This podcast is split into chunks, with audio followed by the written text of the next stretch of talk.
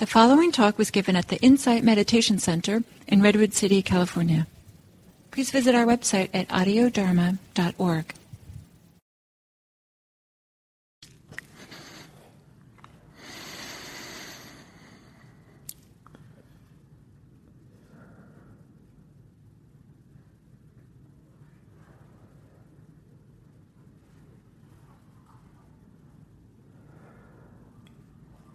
when I was uh, involved with um, meditation practice, Dharma practice at the San Francisco Zen Center, there was one resident who was in his, when I knew him, I guess he was in from his mid 80s to mid 90s. Um, Lou Hartman.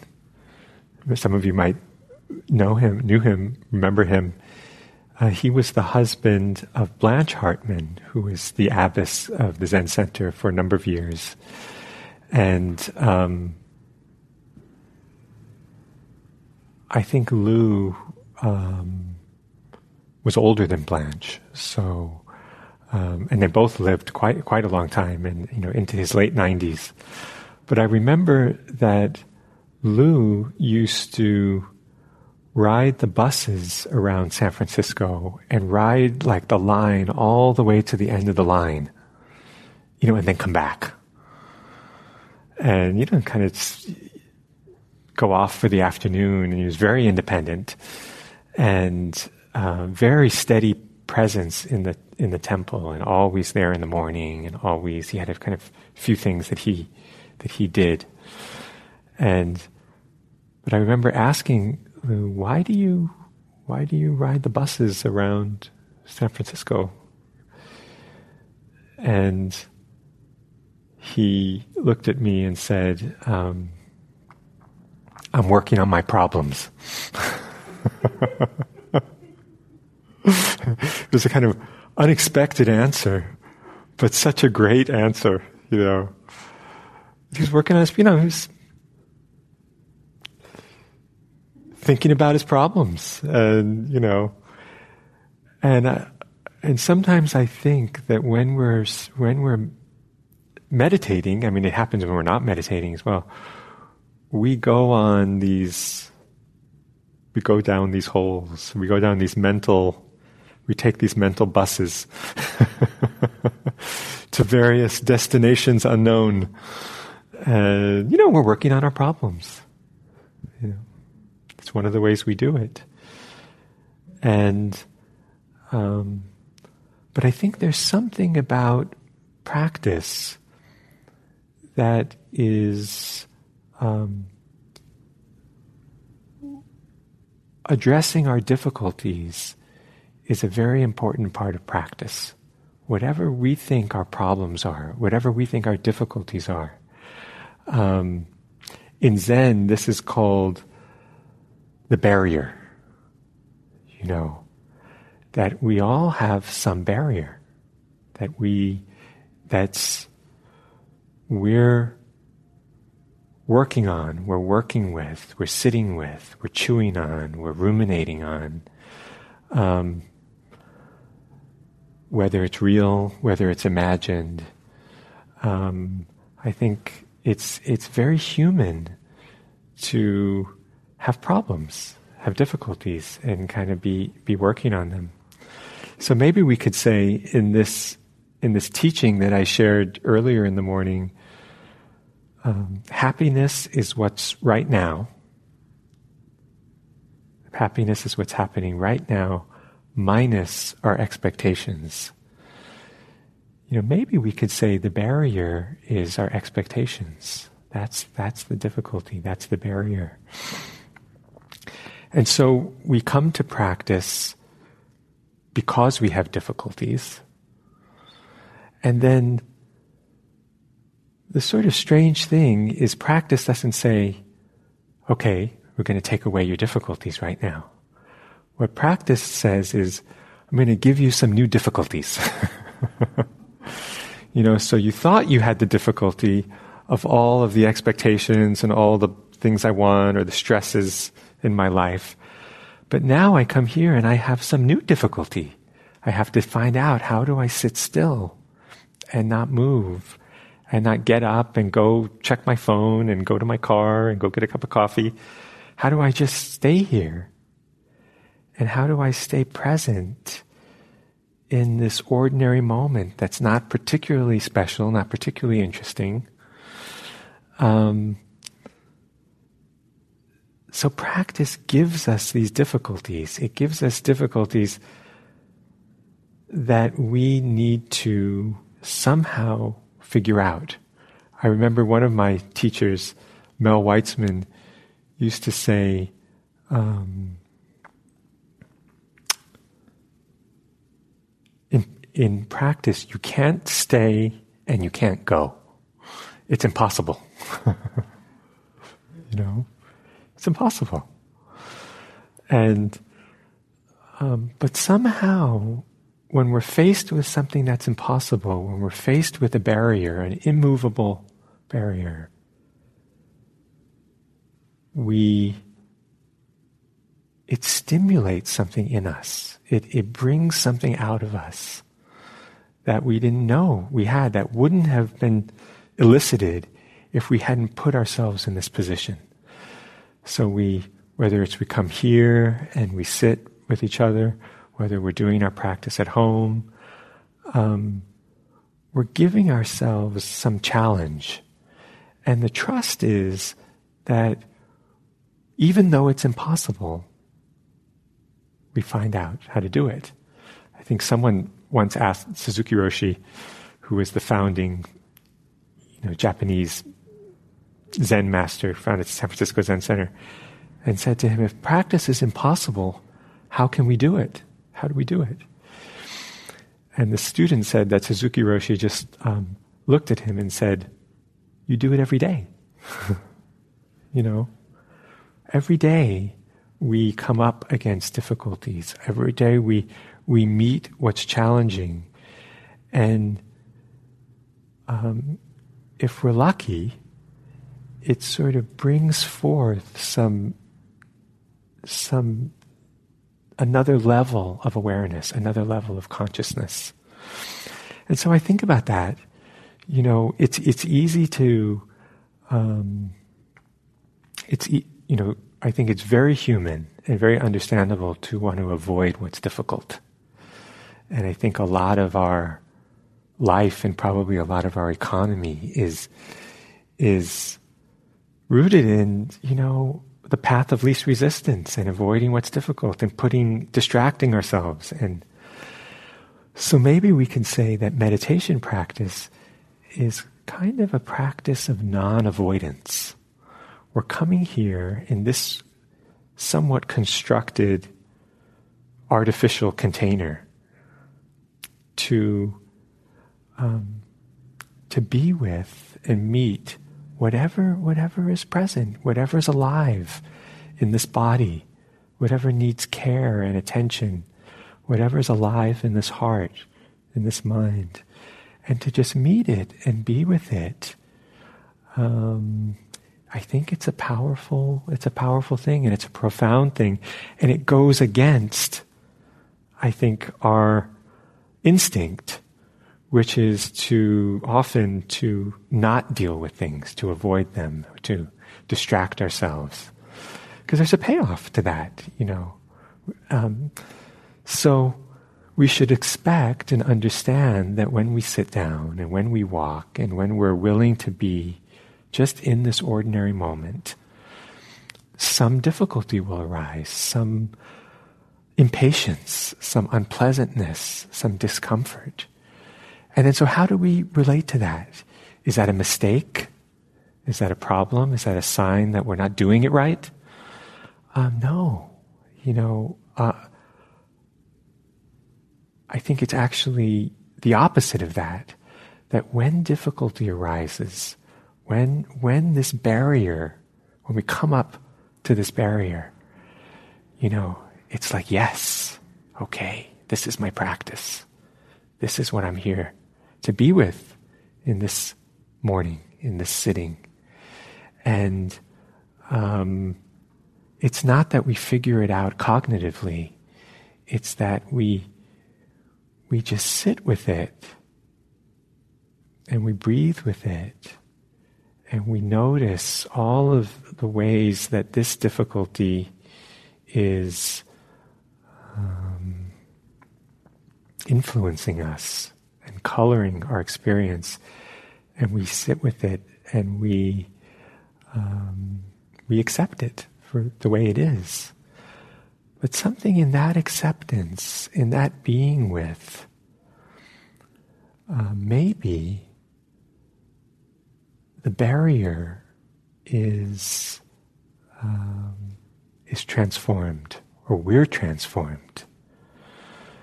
And so, you know, in Zen, there's this collection of stories, collections of koans, which is called. Um, sometimes it's called the gateless gate, or the gateless barrier, or the no barrier barrier. You know, and what I think it's pointing to is that every barrier is also a gate.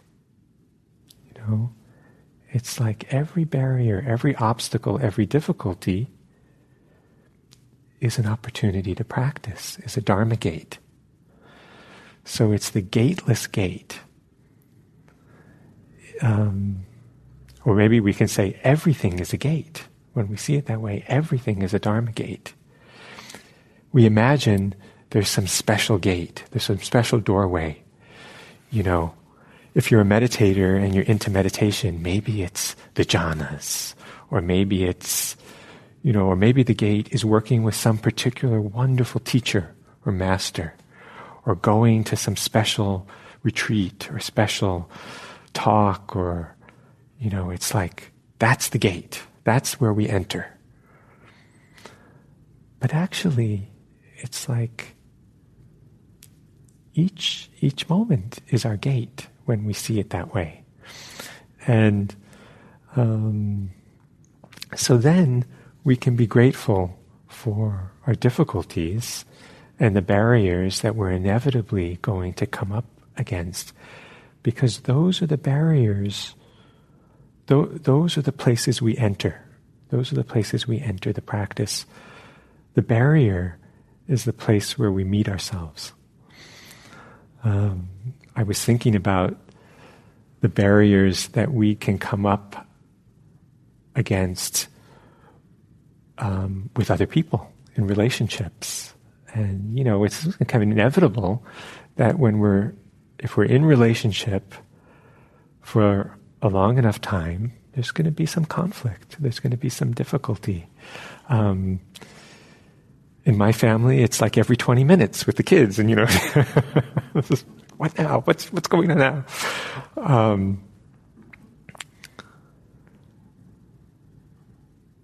I remember when I was going through some relationship difficulty many years ago and was talking to a teacher, a Dharma teacher about it.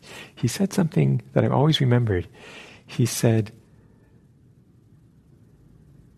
um, with this conflict, with, with, a, with, a, with a deep conflict in a relationship, there's only three things that can happen. There's either um, you either the relationship ends, you know, and that's how the conflict ends because the relationship ends, or the conflict sort of gets ignored, and and the relationship kind of stagnates. Or the third thing was that the um, the conflict is an opportunity for the relationship to go deeper. And it sort of reconstitutes itself. In working through that conflict, the relationship reconstitutes itself on a deeper level. And I really love that. I mean, it made so much sense to me. It doesn't happen all, all the time. But, you know, what if a conflict with another person, a difficulty with another person, is an opportunity to get closer to that person. And in the kind of honesty and vulnerability that it takes to talk about a disagreement or a difficulty, we get closer, we feel closer. There's a new level of, of understanding and relationship. So, you know, um, the other the other thing I was just reading about was there was um, a story in, I don't remember which newspaper, but it was something I was reading online about a mother who was um, talking about the journey that her family was on as her teenage, young teenage daughter, 13 or 14, was being treated for very serious cancer. And um, anyway, that you know, it, uh, I felt very emotional reading about this, and but one of the one of the points that the writer was making was that because we've had to face this huge difficulty, you know, in all these different levels, at, you know, what my daughters had to face, what our families had to face, and going through all this together, we, um, we know how to we know how to face what's difficult and what's challenging, and we don't shy away from it. And one of the examples that she gave was that she took her daughter to see a film that was about the Me Too movement. You know, and I can't remember exactly what the film was called, but I think it's, I think it's a well-known film. And it kind of dealt with some of these issues of, of what young women face in certain industries and sexual harassment very explicitly. And when the mother said that to another mother, oh, you know, my daughter and I went to see this film, the other mother was like, is that is that an appropriate film? Or, you know, is, is that, you know, it was kind of a little bit like, oh, I don't know if I want to show that to my kids right now. And this writer, you know, she understood that. And then she realized that having gone through this tremendous, these tremendous challenges in a different area of life, um, she doesn't feel like she needs to protect her daughter anymore from some of the truths of, of life. And, you know, we have this instinct to um, protect, especially to protect our children, which I think is good at a certain developmental stage. And this goes right back to the, um, the story of the Buddha. His parents, you know, as the story goes, the Buddha was a prince who was, now we would say, what it was, um, you know, uh, his parents were not only helicopter parents, they were snowplow parents. They were just, you know, they didn't want pushing away every obstacle, right? Didn't want you know, the young prince to see any kind of disease or sickness, to see poverty, to see death, you know. So we want to we want to protect our, our children and smooth out the barriers, right? But um, that doesn't really work. You know, at a, at a, at a certain time, um, life gives us difficulties that we we haven't asked for necessarily, like this this family with the with the daughter who had this illness. But but I think that it's like developmentally, children start to perceive more and more, and as they become independent, you know, more and more independent selves. And, you know, my kids have just said to me, Papa, you're so overprotective.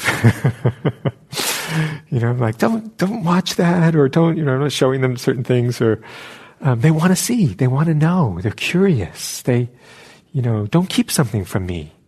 Um, and so at a certain point, just like a parent has to perceive that shift in their children and know, oh, this isn't it, this, I can't smooth out every obstacle. The, kids have to face, have to meet that obstacle and find out for themselves how to deal with that how to deal with that conflict with their friends, how to deal with that. Um, you know, maybe it's a teacher who's difficult, or assignment that's difficult, or you know, something. Um, you know, in the same way, I don't think we're trying to get to some place in our practice where there's never any more obstacles or barriers or difficulties. but rather we're developing little by little the confidence that we can meet what life gives us. And we can, we can meet it. We may not like it. We may not like this difficulty, but we have the, we have the resources. We have the tools to practice with it, to breathe with it, to um, acknowledge what's difficult, to take care of ourselves, to meet to meet what's what's difficult with kindness, with care, with compassion. Um,